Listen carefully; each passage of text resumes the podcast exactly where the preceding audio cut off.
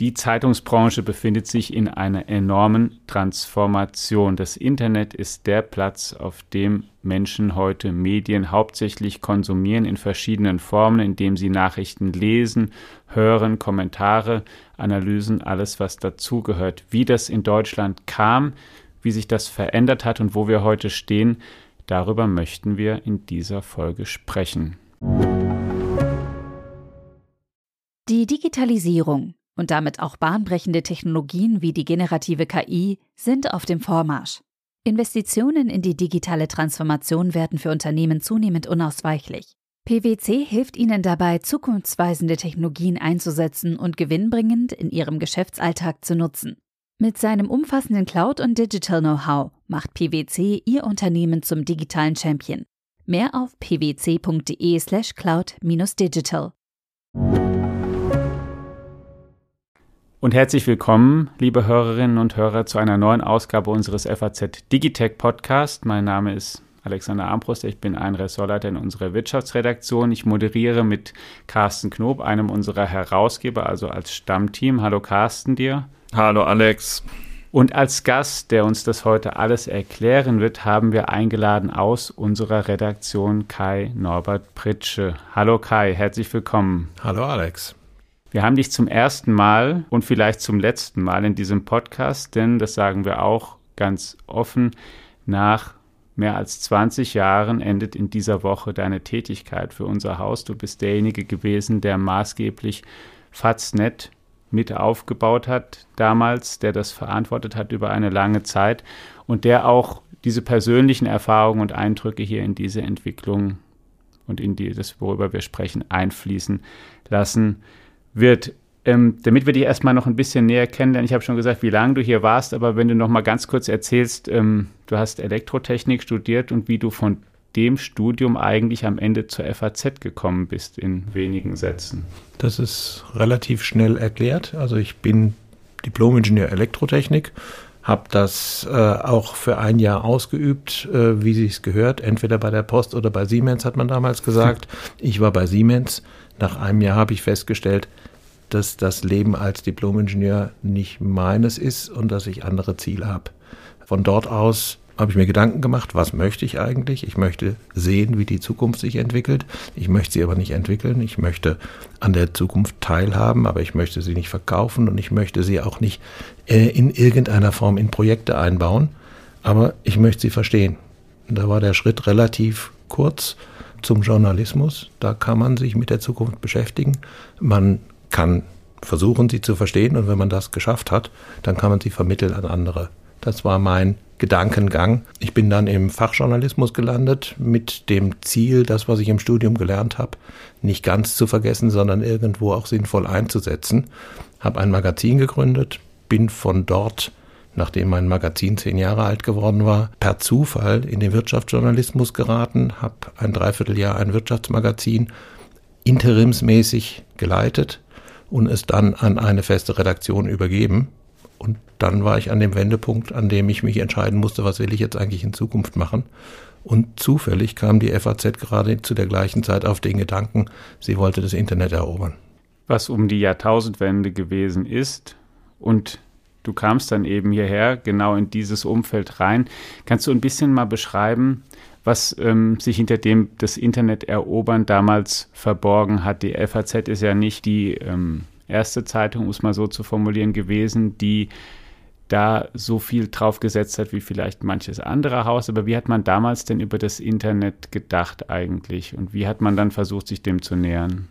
Man hat das Internet sehr kritisch beäugt, hat sich angesehen, was andere in diesem Markt tun. Ich glaube, einer in Deutschland einer der ersten, der also mit einer Nachrichtenseite auf den Markt kam, war Spiegel Online, circa 1995. Die Herausgeber haben sich sehr intensiv damit beschäftigt, was macht dieses Medium? Inwieweit ist dieses Medium eine Verlängerung, eine Konkurrenz? In welchem Verhältnis steht es zur Zeitung?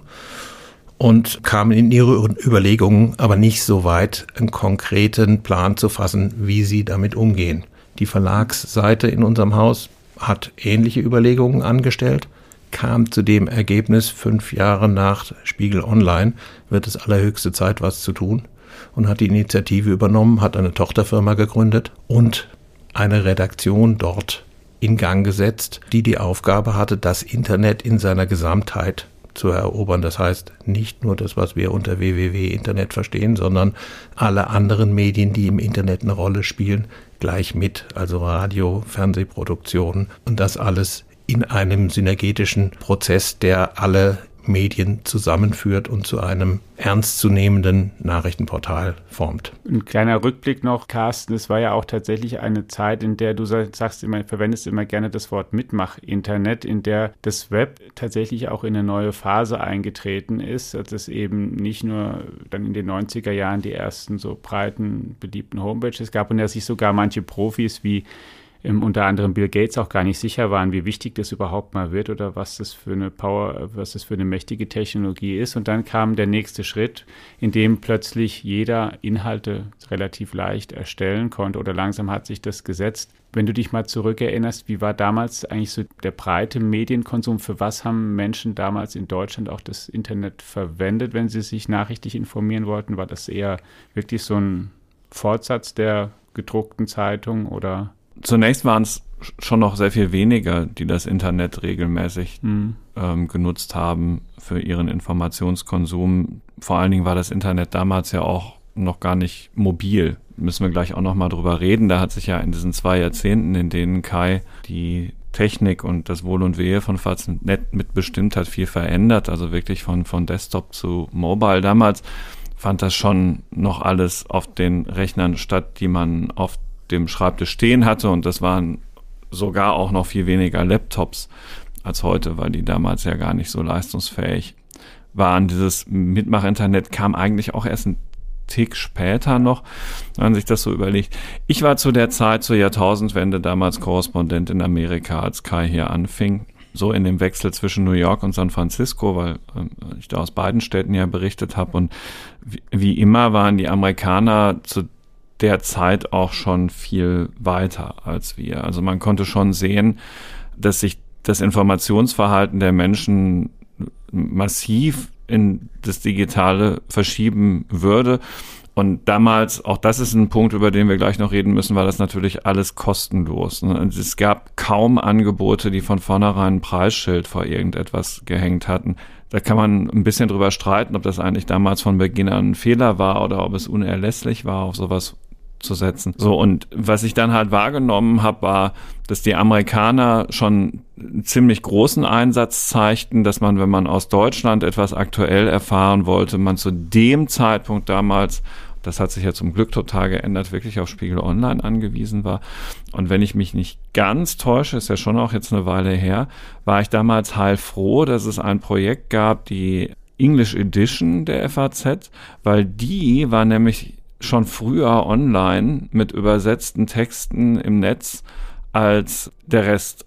So. Also es, mhm. man merkte wirklich, man nähert sich langsam an. Und genau, um deine Frage dann jetzt nochmal etwas kürzer zu beantworten, es war ein, in Deutschland noch mehr ein Experimentierfeld als in Amerika. In Amerika konnte man damals sehen, es wird auch für uns in der Medienbranche groß und es wird auch eine richtige Disruption. Und also deswegen, wir waren alle ein bisschen spät dran, nicht, nicht nur die FAZ. Gut, und es gab natürlich auch viel zu verlieren. Das ist dann ja auch passiert. Diese ganzen rubrizierten Anzeigenmärkte sind ins Netz abgewandert und die Zeitungen haben sie nicht unbedingt erhalten. Wäre man früher gewesen, hätte man vielleicht da mehr schaffen können. Wobei, und das müsste Kai nochmal sagen, und er hat es eben schon angedeutet, der Faznet-Ansatz war zum Start sehr, sehr umfassend. Also apropos ne, Mitmachnetz, der Gedanke war der damaligen Zeit möglicherweise sogar etwas voraus, weil von vornherein eine ganz große Plattform gebaut werden sollte für alles Mögliche. Deswegen heißt es unter anderem auch Faznet und nicht FAZ.de, weil es als Netz gedacht war. Aber dazu weiß Kai gleich wieder viel mehr. Also das Mitmachnetz das siedle ich so in den 2005ern an. Ja. Wir bewegen uns im Moment noch beim Millennium, also in den 2000er, 2001 sind wir online gegangen am 9. Januar. Und da war die Welt noch sehr überschaubar aus heutiger Sicht. Das heißt, die Monitore waren klein, das waren 15 Zöller. Man konnte froh sein, wenn er schon farbig war. Wer einen 17 Zöller hatte, war der König. Die Auflösung der Webseiten war klein, das waren 640 Pixel am Anfang. Und die Mengen an Inhalten, mit denen wir gedealt haben, die waren auch klein. Auch die Daten, die wir durchs Netz geschoben haben, waren klein. Also wir haben versucht, einen wirklich globalen Ansatz zu fahren. Wir haben drei Radiosender gegründet, die Interviews gemacht haben, die reines Wortradio gemacht haben.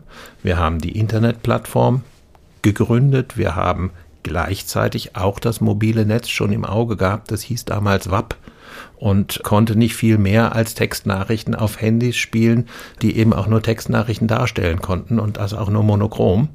Aber es war ein erster Versuch, über den PC hinaus Menschen zu erreichen, die unterwegs waren und schon das Glück hatten, mit einem Handy in der Tasche rumzulaufen. Videos gab es auch schon. Auch da haben wir uns rangetraut. Wir haben eigene Videos geschnitten aus Rohmaterialien der Agenturen. Allerdings kamen die in Briefmarkengröße auf die Seite und ruckelten, wenn man sie abspielen wollte. Also das wahre Vergnügen war es noch nicht. Aber es war ein Anfang, der also schon sehr gut zeigte, dass die verschiedenen Medien, die man schon kannte, also Text, Bild, Beiträge aus Zeitungen und Magazinen, Fernsehbeiträge als kurze Videos fürs Internet oder Audiobeiträge als O-Ton-Ergänzung oder als eigenes Produkt. Also ein Radiointerview ist ja sehr ähnlich zu einem Podcast. Es ist mhm. ein bisschen anders geschnitten, ein bisschen anders präsentiert, aber es ist eigentlich dieselbe Grundidee.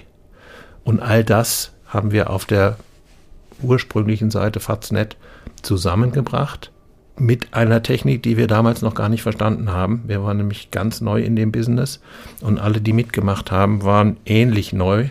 Also meine Internetkenntnisse zu dem Zeitpunkt, als ich hier angefangen habe, beliefen sich darauf, dass ich eine Agentur kannte, die ein Magazin, das ich äh, veröffentlicht habe, ins Internet gestellt haben, mhm. als PDF-Seiten. War aber besser als nichts. Die Faznet-Seite, wie sah die aus eigentlich zum Start? Was hatte die für einen Anspruch? Die Faznet-Seite hat versucht, das gesamte Spektrum, das die Zeitung bedient, auch im Internet zu bedienen.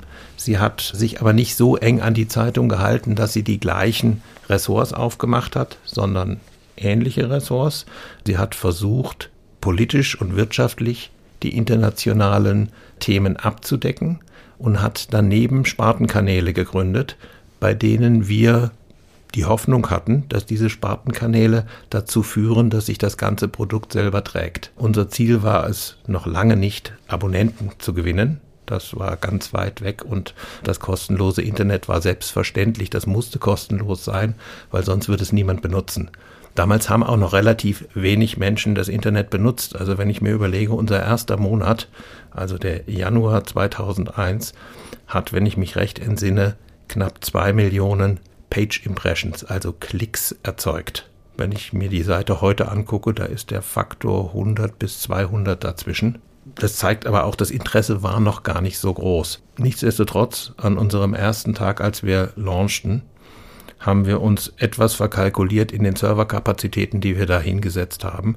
Wir haben versucht, alles gut zu machen, also den Nutzer in den Mittelpunkt zu rücken, ihm von den Lippen abzulesen, was er denn gerne hätte und haben das alles im Arbeitsspeicher unserer Server hinterlegt. Und nachts um zwölf, als wir starteten, ging es auch noch super gut und wir haben gefeiert. Und morgens um neun, kurz vor der Pressekonferenz zum Launch, ähm, waren die Server leider Gottes voll und wir lagen auf dem Boden. Die Pressekonferenz haben wir dann mit einer Präsentation statt mit einem Live-Auftritt äh, über die Bühne gebracht. Aber immerhin der Andrang größer als vermutet. Aller Anfang ist schwer. Ja.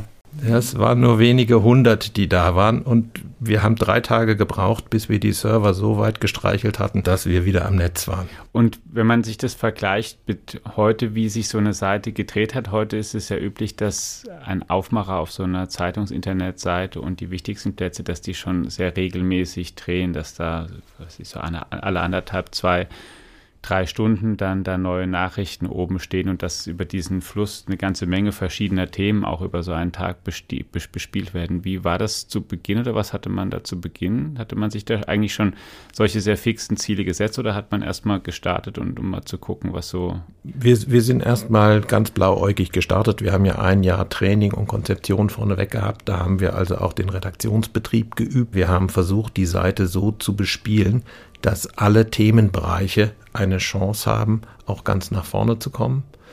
Die Seite war sehr kleinteilig, sie war vierspaltig. Ja, jein. Also bei den Angelsachsen ist das schon wieder modern das kleinteilig zu machen, Semaphore und solche Sachen, wenn man sich das anschaut. Aber ja, im, im, im, Laufe der Zeit sind wir von vier auf drei auf zweispaltig gekommen. Im Moment ist es ein bisschen rückläufig, aber ich glaube, das Vierspaltige sehen wir nicht wieder, weil dann haben die großen Geschichten einfach nicht den Raum, um die Aufmerksamkeit zu kriegen, die sie verdient haben zum Bezahlthema nochmal, weil das ja eins ist, was nicht nur uns, sondern die Branche auch untreibt. Und Carsten, du hast es ja auch schon angesprochen, im Rückblick wird vielfach auch die Vermutung geäußert, dass es vielleicht ein Fehler war, zu schnell alles erstmal umsonst online zu stellen, mit der Idee, mit einer großen Reichweite Anzeigen zu bezahlen und den Nutzern so auch anzugewöhnen, die Haltung, dass sowas ja nichts zu kosten hat und sowas halt nichts kostet.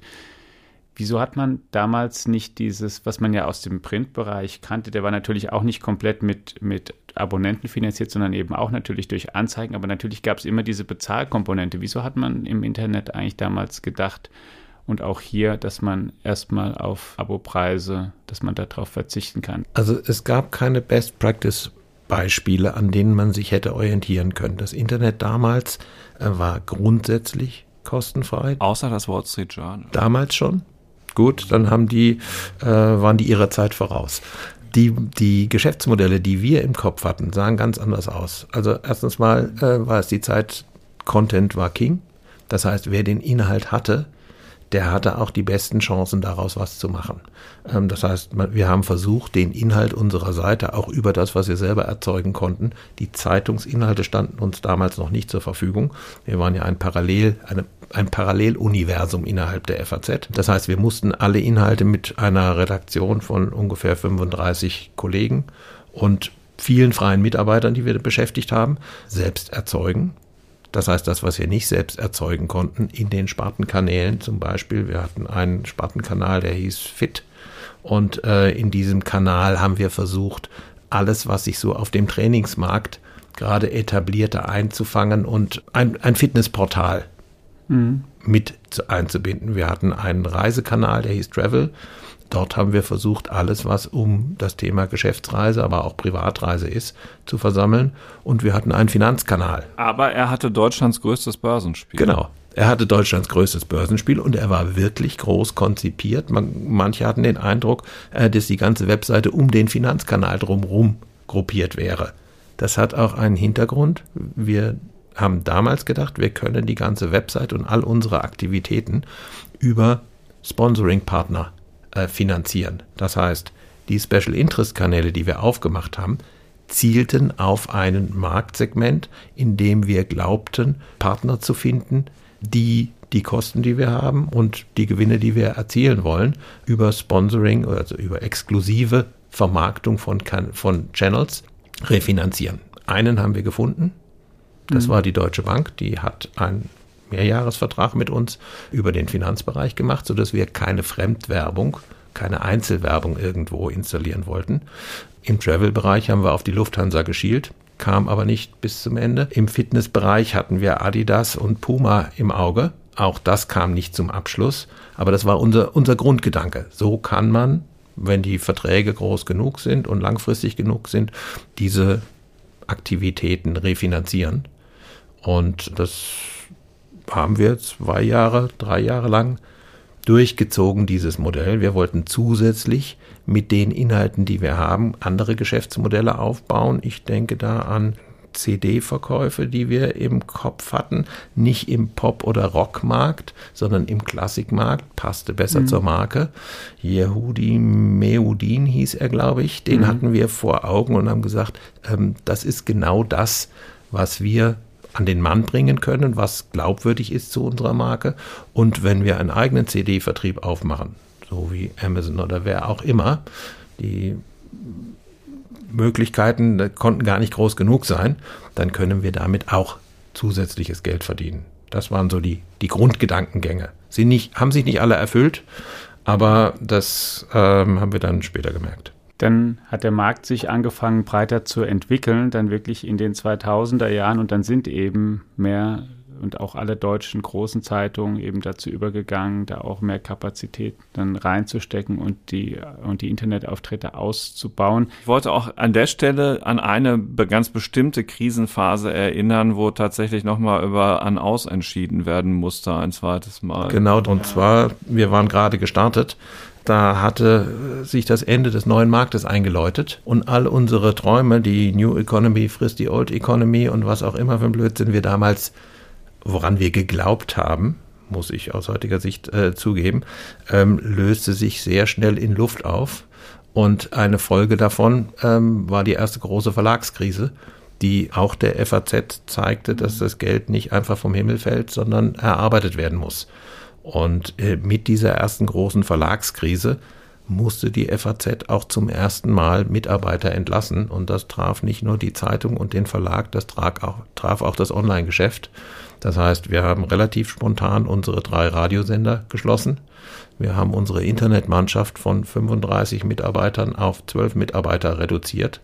Dasselbe in den Technikbereichen, die zwingend notwendig an der Entwicklung des Internets natürlich mitgearbeitet haben und haben das Modell, wir bauen hier eine Parallelredaktion, eingestampft und die Herausgeber gefragt, ob sie die Verantwortung für dieses Internet der FAZ denn übernehmen wollen. Die haben Gott sei Dank Ja gesagt und dann haben wir einen Neustart gemacht mit einer miniaturkleinen Redaktion, aber plötzlich standen uns die gesamten Inhalte der FAZ und der Sonntagszeitung zur Verfügung. Das heißt, ähm, das, was wir nicht mehr selber erzeugen konnten, hat die FAZ mit ihren Redakteuren und mit ihrem Werk aufgefangen das klingt jetzt wie ein Happy End. Nein, ist es nicht. Das waren schon harte Zeiten. Ja. Und die haben uns den Inhalt auch nicht einfach so hingeworfen und gesagt, macht was draus, sondern da gab es dann schon einige Diskussionen. Wann muss es zuerst in die Zeitung? Wann darf es zuerst ins Internet? Welche Autoren möchten gar nicht im Internet erscheinen? Welche haben andere Präferenzen? Das war eine wilde Zeit, in der wir uns ganz neu definieren mussten, in der auch die Zeitung ihr Verhältnis zum Internet neu definieren musste seitdem hat sich schon sehr, sehr viel verändert. Und Kai hat es gerade gesagt, da gab es Autoren, die nicht im Internet erscheinen wollten. Das ist ja heutzutage unvorstellbar. Das Geschäftsmodell war ja nicht so richtig vor Augen. So, deshalb konnte man auch so argumentieren, wie zum Beispiel diese Autoren. Und dann diese Zahl 12, da muss man noch mal so eine Sekunde länger drauf verharren. Ja, ist natürlich Dann kann man ja nicht rund um die Uhr einen ja. aktuellen Auftritt machen, vor allem dann nicht, wenn eine Redaktion eben noch keine Online-First-Devise hat, sondern dem Print immer wieder Vorrang gelassen wird. Und in dem Umfeld konkurrenzfähig zu bleiben, das ist für dieses Team, und ein paar davon sind ja auch noch da, die das damals Tag für Tag sich erkämpft haben. Also das muss man, da, auch allein dafür müsste man denen nochmal kräftig nachträglich auf die Schulter klopfen. Eine Riesenleistung, weil es war ja der Nukleus für das, was daraus später noch werden sollte. Ja. Ähm, und was Kai auch schon gesagt hat, auch das sollte man nicht ganz überhören. In der Tat war das damals zu dem Zeitpunkt noch eine eigenständige Tochtergesellschaft der FAZ, die FAZ Electronic Media GmbH. Da hat das Haus aber auch sehr früh und viel früher als andere, es gibt Wettbewerber, die immer noch mit dieser Angleichung kämpfen, gesagt, nein, wir machen das nicht mehr äh, als eigenständige Gesellschaft, sondern ein Faznet-Redakteur ist ein FAZ-Redakteur. Und es sind dieselben Bedingungen, dieselben Verträge. Ein Riesenschritt war das damals. Und für die Leser mit dem Vorteil verbunden, dass sie natürlich die Namen, die sie aus der Printwelt kannten, gerade bei einer Zeitung, die auch, auch nach Autoren gelesen wird, relativ stark, dass sie die eben dann auch auf allen Kanälen kannten und es eben die Personen waren, die sich um die Themen gekümmert haben, was ja für uns heute selbstverständlich ist natürlich, aber eben damals einfach nicht so war. Und für die Autoren damit verbunden, dass die Leserzielgruppe, die sie erreichen konnten, sich immer weiter vergrößerte, mhm. ähm, weil das Internet ihnen Leser zuführte, an die sie mit der Zeitung eigentlich gar nicht rankamen. Das heißt, die Zielgruppen oder die Lesergruppen hatten am Anfang eine minimale Überschneidung von unter 10 Prozent. Das heißt, alles, was das Internet an zusätzlichen Lesern akquirierte, waren neue Leser für die FAZ. Und bis das in die Köpfe eingedrungen war, das dauerte ein paar Jahre. Aber die, die nächste Phase, du hast es vorhin schon angesprochen, die Nutzer irgendwo mit in den Auftritt reinzuholen. Also ich erinnere mich noch an die Anfang der 2000er, da gab es sowas wie MySpace, ist für mich so der Vorgänger von Facebook, war so der erste Versuch, denjenigen, die das Internet schon nutzten, auch eine eigene Plattform, eine eigene Möglichkeit, ein Sprachrohr zu liefern, sich selber darzustellen und sich selber zu präsentieren. Das haben wir natürlich dann in anderer Form versucht, auch in die Seite reinzuholen, indem wir unseren Lesern die Möglichkeit gegeben haben, zu kommentieren, sich über unsere Beiträge mit anderen Lesern hinzusetzen oder äh, zu kritisieren oder zu loben oder was auch immer sie wollten, manchmal auch zu diskutieren.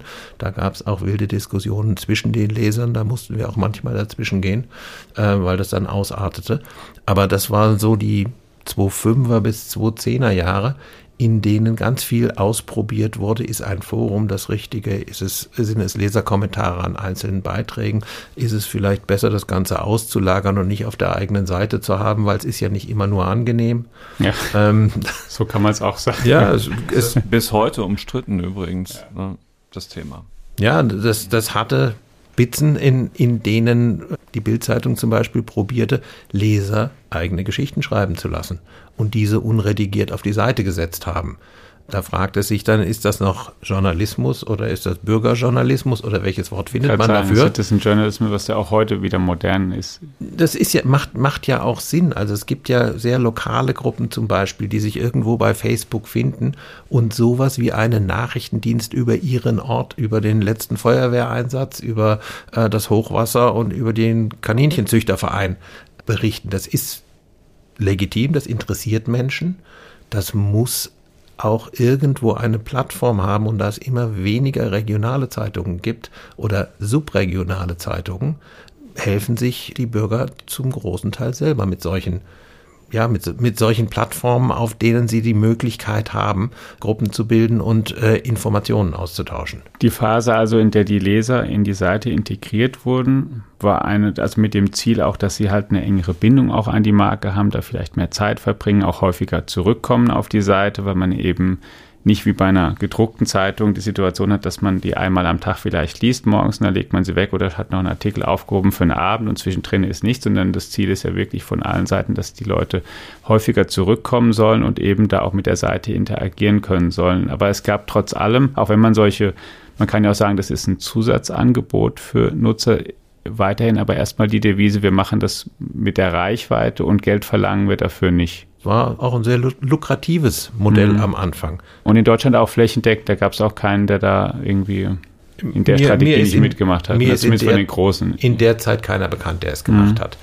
Das Modell über Reichweite, über Werbung Geld zu verdienen, das hat sich gerechnet. Da kamen sehr, sehr, viel, am Anfang zumindest mal, mhm. da kamen wirklich sehr, sehr große Aufträge rein von Firmen, von Marken, Automobilbereich, Bankenbereich, Reisebereich, die wirklich einen ernstzunehmenden Anteil an der Refinanzierung vieler Internetseiten beigesteuert haben. Das wurde dann, als Google in die Werbung einstieg, als Programmatic-Werbung sich etablierte, nicht mehr ganz so lukrativ, das Geschäft, weil das, mit dem wir im Markt unterwegs waren, wir haben eine Zielgruppe. Diese Zielgruppe ist dir als Werbetreibender wichtig. Die erreichst du bei uns punktgenau dasselbe Schema, wie die Zeitung ihre Werbung verkauft hat. Wir haben uns ja schon sehr an den gelebten Vorbildern orientiert. Das funktionierte natürlich in dem Moment nicht mehr wirklich, als man über Programmatic-Werbung eine Zielgruppe aus jeder Seite rausdestillieren konnte. Hauptsache, die Anzahl der Nutzer war groß genug. Das heißt, man kann die Zielgruppe der FAZ aus Google, aus Amazon, aus eBay oder aus welcher Seite auch immer, wenn man genug Masse hat, herausdestillieren.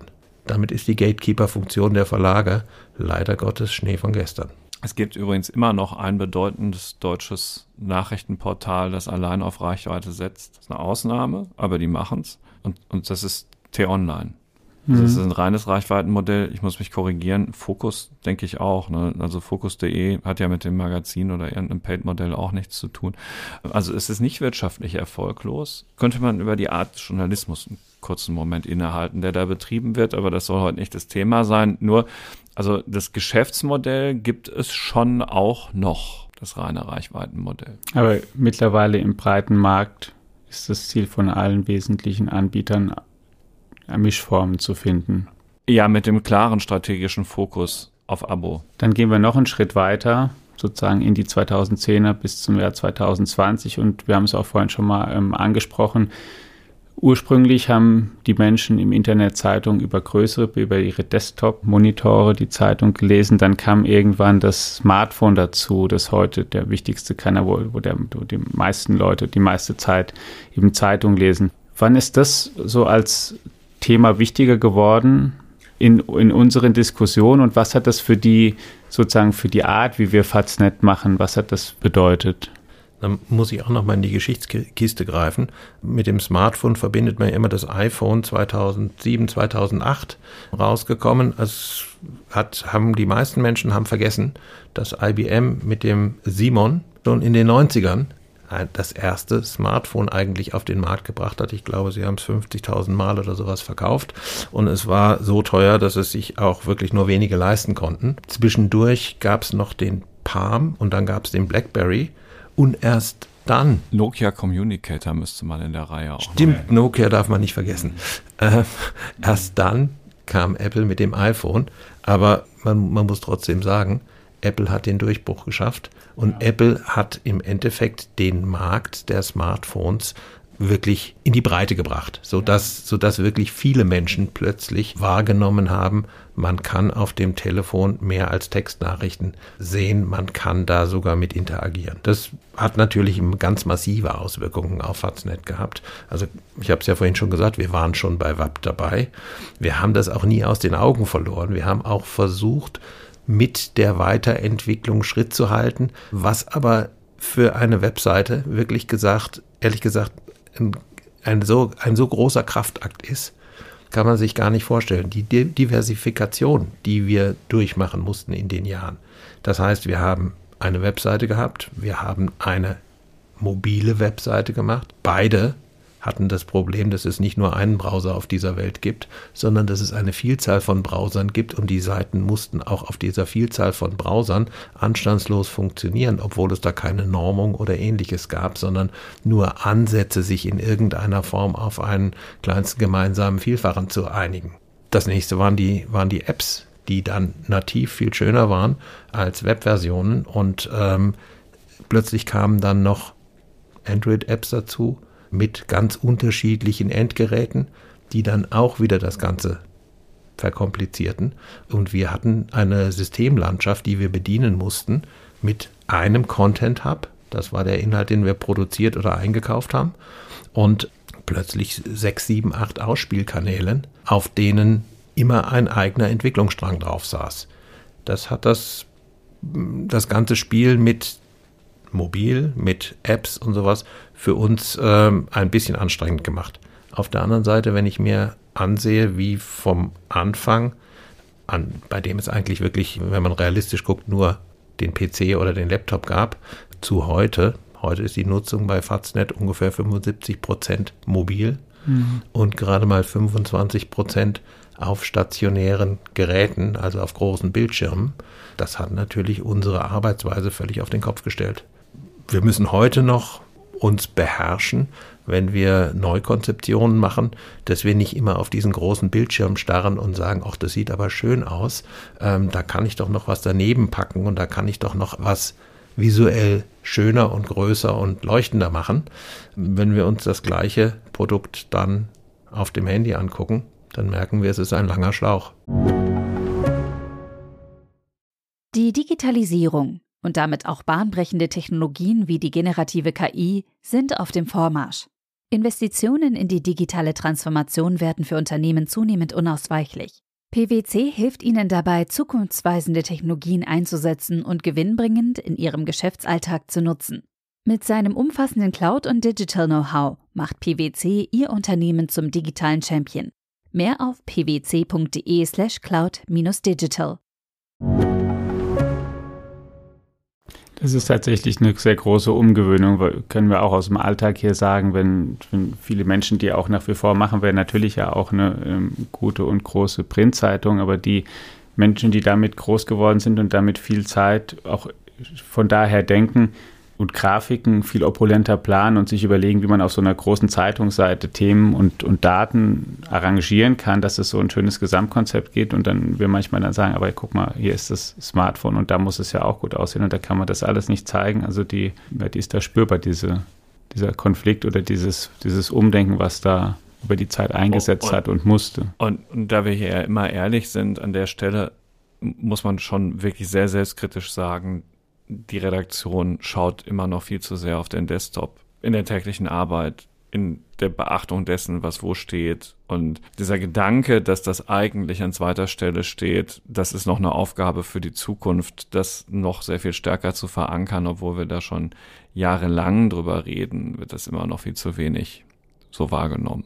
Das ist schon auch so. In, in der Konzeption und im Layout haben wir das mittlerweile verinnerlicht. Wir arbeiten im Moment am nächsten FAZ.net. Das wird Anfang 24 gelauncht. Und wir sind ganz konsequent so vorgegangen, dass wir uns erstmal nur die Smartphone-Variante angeguckt haben, uns überlegt haben, was ist eigentlich wichtig, wie muss ich verschiedene Inhaltsklassen erkennen, wie unterscheide ich eine Nachricht von einem Hintergrund, wie unterscheide ich einen Kommentar von einem Gastbeitrag und das alles immer auf dem kleinen Bildschirm. Und nachdem wir das gelöst hatten und gesagt haben, okay, jetzt bin ich so weit, wie es irgendwie möglich geht, visuell auf dem Smartphone erkennbar in den Inhalten, die ich dem Nutzer anbieten will. Und jetzt transformiere ich das zum iPad und dann zu einem großen Bildschirm. Und das hat viel besser funktioniert, als ich gedacht habe. Ich dachte, na okay, die großen Bildschirme sehen dann super langweilig aus, weil sie eigentlich nur den Schlauch des Smartphones irgendwie anders anordnen aber das ist nicht so. Also man hat dann immer noch genug Möglichkeiten, ohne die Entwicklung umzudrehen, für alle Bildschirmgrößen sehr attraktive Darstellungsformen zu finden. Das war schon ein kleiner Vorausblick jetzt ja. auf das nächste Jahr.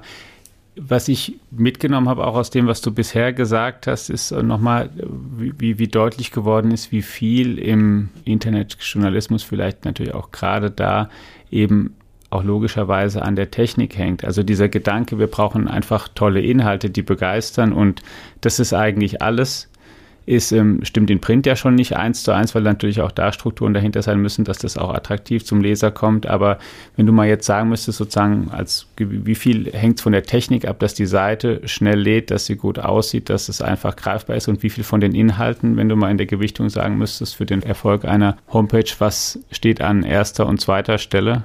Also das, das wirklich in Prozenten auszudrücken, ist ein Ding der Unmöglichkeit, glaube ich. Ähm, exzellenter Journalismus alleine ist nichts wert. Das heißt, exzellenter Journalismus, den haben wir im Haus und äh, den müssen wir an den Mann bringen. In der Zeitung sind das Abläufe, ähm, die sind seit 70 Jahren geübt. Da gibt es ein Layout, da gibt es einen Seitenspiegel. Das Ganze wird an die Druckerei geliefert und von den Trägern ausgetragen das hat sich in den 70 Jahren auch nicht so wahnsinnig verändert. Der Ablauf ist der gleiche. Wenn man jetzt die 20 Jahre oder fast 25 Jahre Online-Journalismus anguckt, da hat sich alles von Grund auf fünfmal oder zehnmal geändert.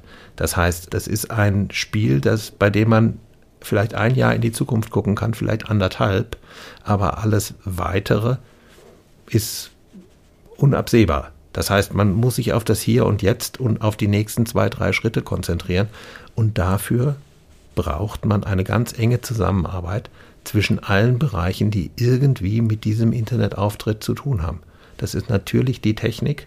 Man braucht Entwickler, man braucht Produktmanager, die diese Entwickler in entsprechender Form briefen mit ihnen, mit denen gemeinsam die verschiedenen Produkte, man arbeitet ja nicht an einem Produkt, sondern an fünf, sechs, sieben Produkten gleichzeitig, die diese Produkte verstehen und im Gleichschritt weiterentwickeln, sodass das, was auf der Inhaltsebene, auch dort gibt es ja Neuerungen, auch dort gab es mal Bewegtgrafiken, die mit Flash gemacht wurden, dann wurden sie später mit HTML5 gemacht, damit mussten die Systeme umgehen können. Und diese, diese Objekte mussten auch in alle Produkte dann einfließen können und dort funktionieren. Das setzt voraus, dass man eine vernünftige Online-Anzeigenabteilung hat, die die Möglichkeiten im Anzeigenmarkt ausschöpft, dass man eine Abo-Abteilung hat, die sich darum kümmert, wie kann man eigentlich Lesern klar machen, dass heute eben das Internet nicht mehr umsonst ist und dass man exzellente Inhalte auch bepreisen kann und bepreisen muss, wenn man sie weiter liefern will.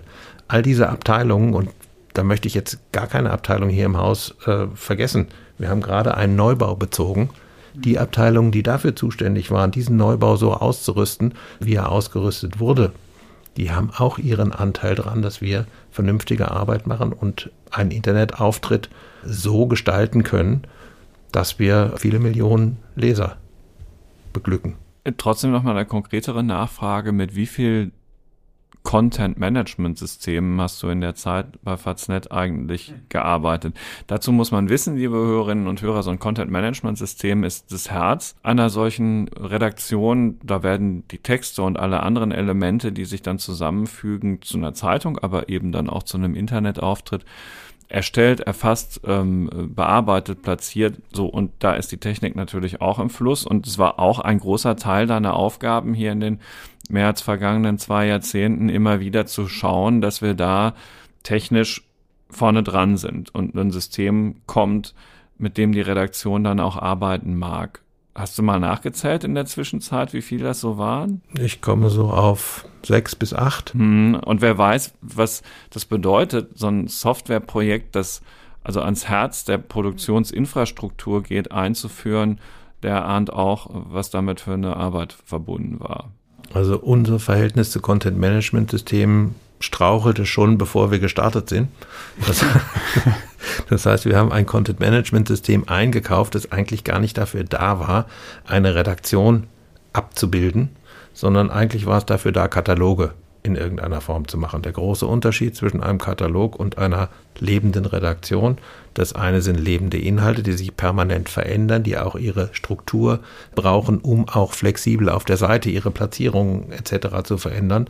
Ein Katalog, der wird einmal definiert und ist dann erstmal relativ statisch. Jedenfalls war es in den 2000ern so. Heute ist da vielleicht auch ein bisschen mehr Bewegung drin.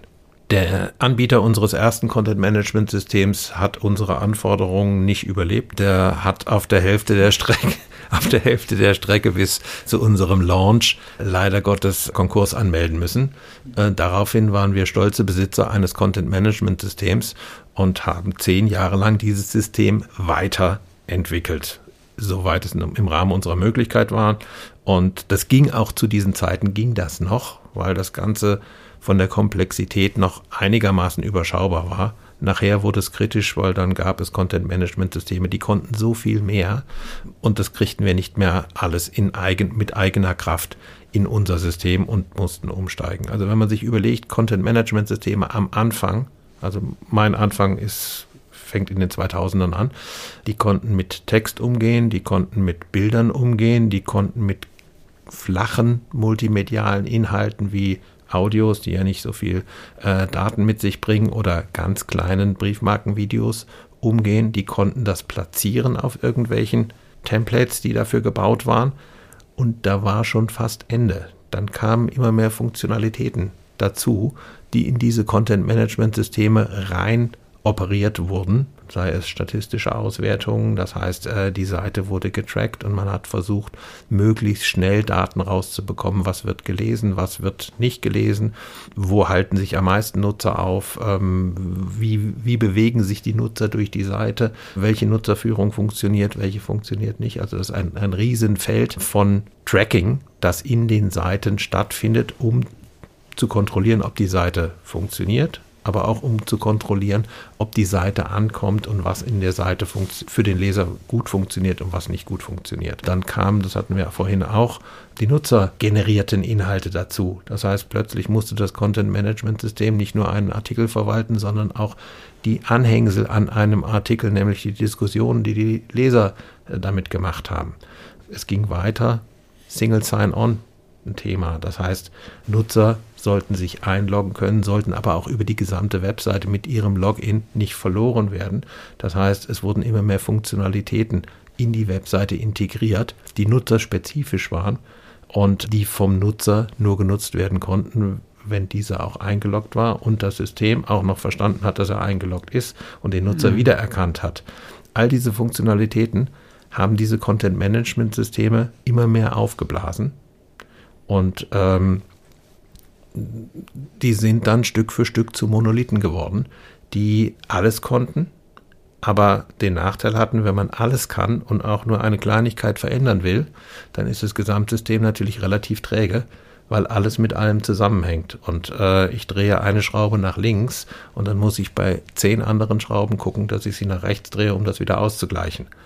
So ähnlich kann man sich vorstellen, wie die Content-Management-Systeme der ersten Stunde, die also auch heute teilweise noch laufen, ähm, ihren Funktionsumfang immer weiter ausgedehnt haben, bis sie kaum noch handelbar waren. Die Verbindung bei uns im Haus jetzt im Speziellen, weil wir ja nicht nur eine Online-Redaktion haben, sondern auch noch zwei große Print-Redaktionen haben, ähm, die Verbindung der Redaktionssysteme der Zeitung, die sich ja auf den Druck fokussieren, und der Redaktionssysteme der Online-Redaktion, die sich ganz weit weg vom Druck bewegen und äh, auf die Bespielung von verschiedenen Template-Produkten spezialisieren. Da musste natürlich auch eine Brücke geschaffen werden über verschiedene Schnittstellen, die Inhalte aus dem einen System in das andere System zu transportieren, ohne allzu große äh, Verluste dabei. Ganz wichtiges Thema. Trennung von Inhalt und Layout, Trennung von Inhalt und Produkt. Das ist natürlich bei Spezialprodukten, die also nur eine Aufgabe haben, nämlich eine Zeitungsseite zu produzieren, ähm, hm. ein ganz schwieriges Thema, weil diese Trennung ist nicht systemgewollt, weil das System eigentlich ja nur eine Aufgabe zu erfüllen hat. Ähm, das nachträglich dann gerade zu ziehen und zwischen diesen Systemen Schnittstellen zu schaffen, die das alles wieder rausfiltern, was eigentlich sinnvollerweise schon in Schritt 1 in System A oder System B vollzogen wird. Das ist eine sehr komplexe Geschichte. Und bleibt eine Aufgabe für die Zukunft. Ne? Eine ganz wichtige Aufgabe für die Zukunft. Ähm, da doktern, glaube ich, alle Content-Management-System-Hersteller, solange ich denken kann, dran rum, irgendwo einen Weg zu finden, verschiedene Medien so miteinander zu verknüpfen, dass sie sich nicht im Weg stehen, sondern dass sie sich bestmöglich unterstützen. Und da gab es verschiedene Ansätze in den letzten Jahren. Ähm, ich glaube, der Ansatz, den viele Systemhersteller unterstützt haben, einen Monolithen zu schaffen, der alles kann, der ist Geschichte. Ich glaube, der Ansatz, sich auf kleinere Einheiten, also modulare Einheiten, die ganz spezielle Funktionen nur erfüllen und aus diesen modularen Einheiten dann über Schnittstellen, die ähm, so definiert sind, äh, dass sie reibungslos äh, funktionieren zwischen den Modulen. Dann ein Gesamtsystem zu bauen, ist, glaube ich, der zukunftsträchtigere Ansatz, weil die Veränderungen in einem Teilsystem dann nicht das Gesamtwerk mitreißen, sondern in die Probleme, die da entstehen können, im Teilsystem gelöst werden. Auch das ein umfassender Blick mal hinter die Kulissen und in viele Bereiche und Fragen, die so der Zeitungsleser gar nicht mitkriegt, wenn er eben die Zeitungsinhalte konsumiert, die sich aber stellen und die in, der, in einem Zeitungshaus beantwortet werden müssen, damit eben die Technik funktioniert.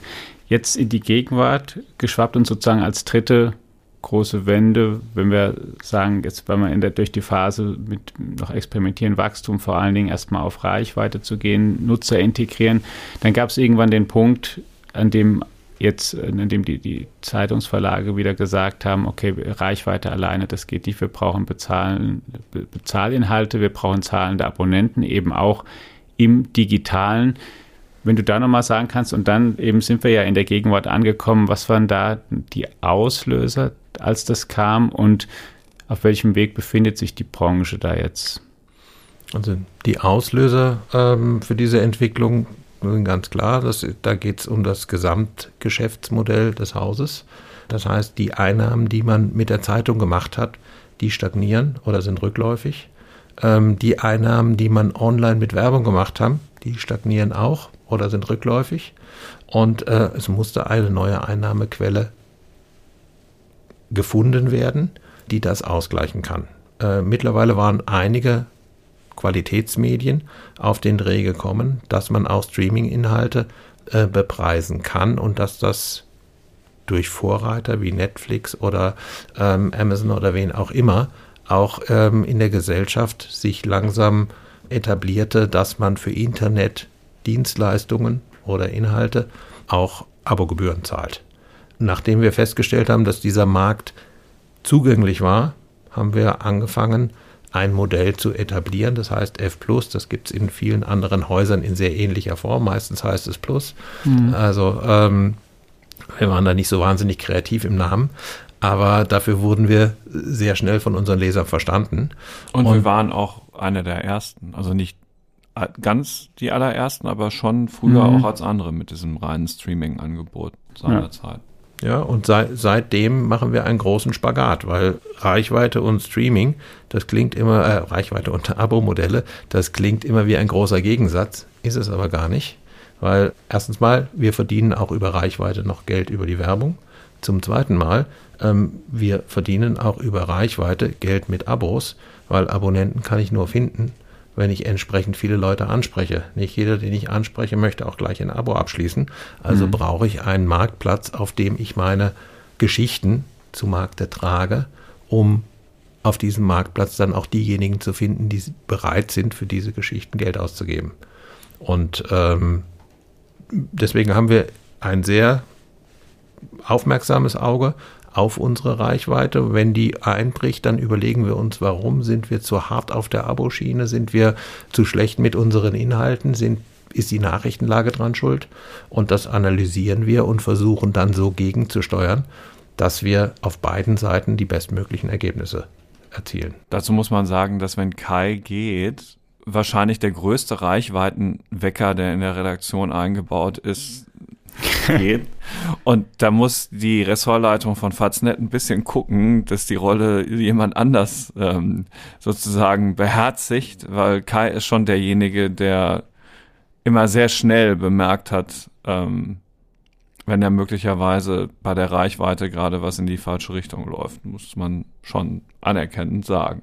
Ja, ja also da, da ich der festen Überzeugung bin, ähm, dass die Reichweite für alle Belange, die wir haben. Wir brauchen viele Leser. Wir möchten ja auch, dass unsere journalistischen Inhalte möglichst viele Leser bekommen. Also ist es auch schon aus, aus rein journalistischer Sicht wirklich wichtig. Aber es ist genauso wichtig für die ähm, Geschäftsmodelle, die wir pflegen, also die primär Abo und äh, Werbung heißen, das auch so im Einklang zu halten, dass es sich weiterentwickeln kann und nicht rückläufig wird. Rück das ist natürlich viel Laufkundschaft, ist ja wie in einer Einkaufsmeile oder sowas. Ja, aber mehr Leute da halt, du brauchst ja. Leute, die in deine Impulskaufabteilung kommen. Ja, und überhaupt viele Leute, die da durchlaufen, denn umso mehr durchlaufen, umso mehr sehen, was es da gibt oder erzählen mal weiter, was es da vielleicht zu kaufen gibt, auch wenn sie selbst nichts kaufen oder kaufen dann halt auch selbst mal was. Genau. Ja, lieber Kai, am Freitag in dieser Woche ist dein letzter Arbeitstag. Nach vorne geblickt, jetzt mal so zum, zum Spekulieren, wie sieht der, ich stelle mal zwei Fragen in einer jetzt Zeitungsmarkt oder das, der Medienkonsum in zehn Jahren aus und die Herausforderungen, die ein Medienanbieter bewältigen muss? Geht es vor allen Dingen darum, mit der Technik, Stichwort vielleicht auch KI, Schritt zu halten und auf anderen Geräten, Uhren, Datenbrillen, was auch immer da kommt, da präsent zu sein? Oder geht es vor allen Dingen darum, in den inhaltlich anschlussfähig weiterhin zu sein und eben auch dazu zu lernen, welche Themen dazukommen und eben da überzeugend zu bleiben. Was erwartest du da? Schwierige Frage, aber ähm, deswegen hast du sie auch gekriegt. Ja. Danke dir. KI ist, glaube ich, einer der ganz wichtigen Punkte äh, für die Zukunft. Ähm, das kann man heute noch gar nicht absehen, was mit dieser KI alles angestellt werden kann, Gutes wie, wie Schlechtes.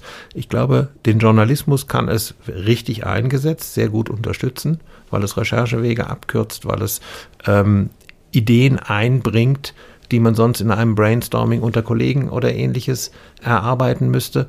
Aber es birgt eben auch die Gefahr, wenn es unkontrolliert eingesetzt wird, äh, Fehlinformationen zu verbreiten oder sich auch auf ein Niveau zu begeben, das mit Qualität nur noch bedingt zu beschreiben ist. Was uns bleibt, ist auf jeden Fall ähm, das Ziel, mit unseren Geschichten zu begeistern. Das heißt, wir müssen gucken, dass wir technisch all diese Wege bedienen, die der Leser nutzen möchte. Das heißt, wir sind ja nicht Vorreiter der Technologie, sondern wir sind Hinterherreiter, würde ich sagen.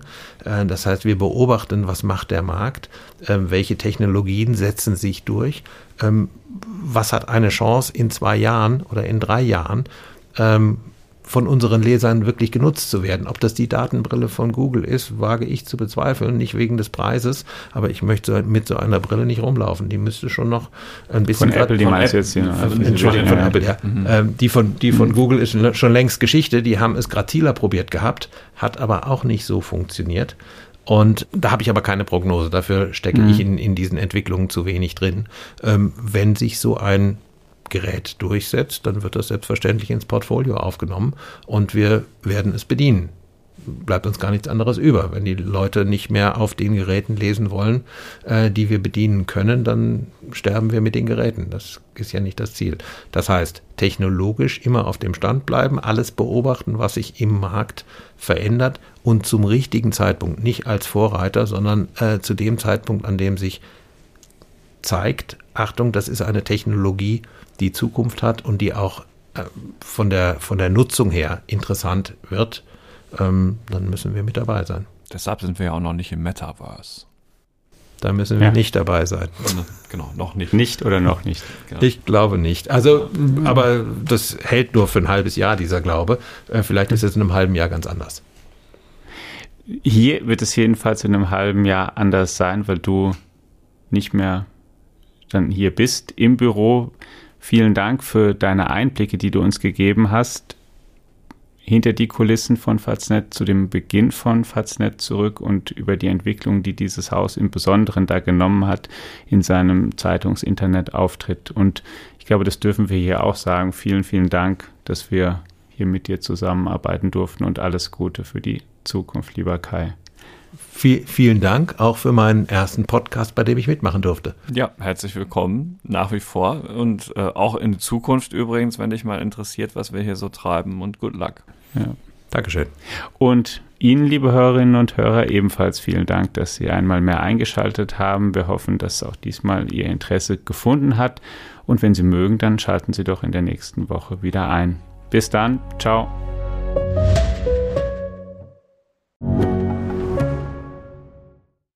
Die Digitalisierung und damit auch bahnbrechende Technologien wie die generative KI sind auf dem Vormarsch. Investitionen in die digitale Transformation werden für Unternehmen zunehmend unausweichlich. PwC hilft Ihnen dabei, zukunftsweisende Technologien einzusetzen und gewinnbringend in Ihrem Geschäftsalltag zu nutzen. Mit seinem umfassenden Cloud- und Digital-Know-how macht PwC Ihr Unternehmen zum digitalen Champion. Mehr auf pwc.de/cloud-digital. slash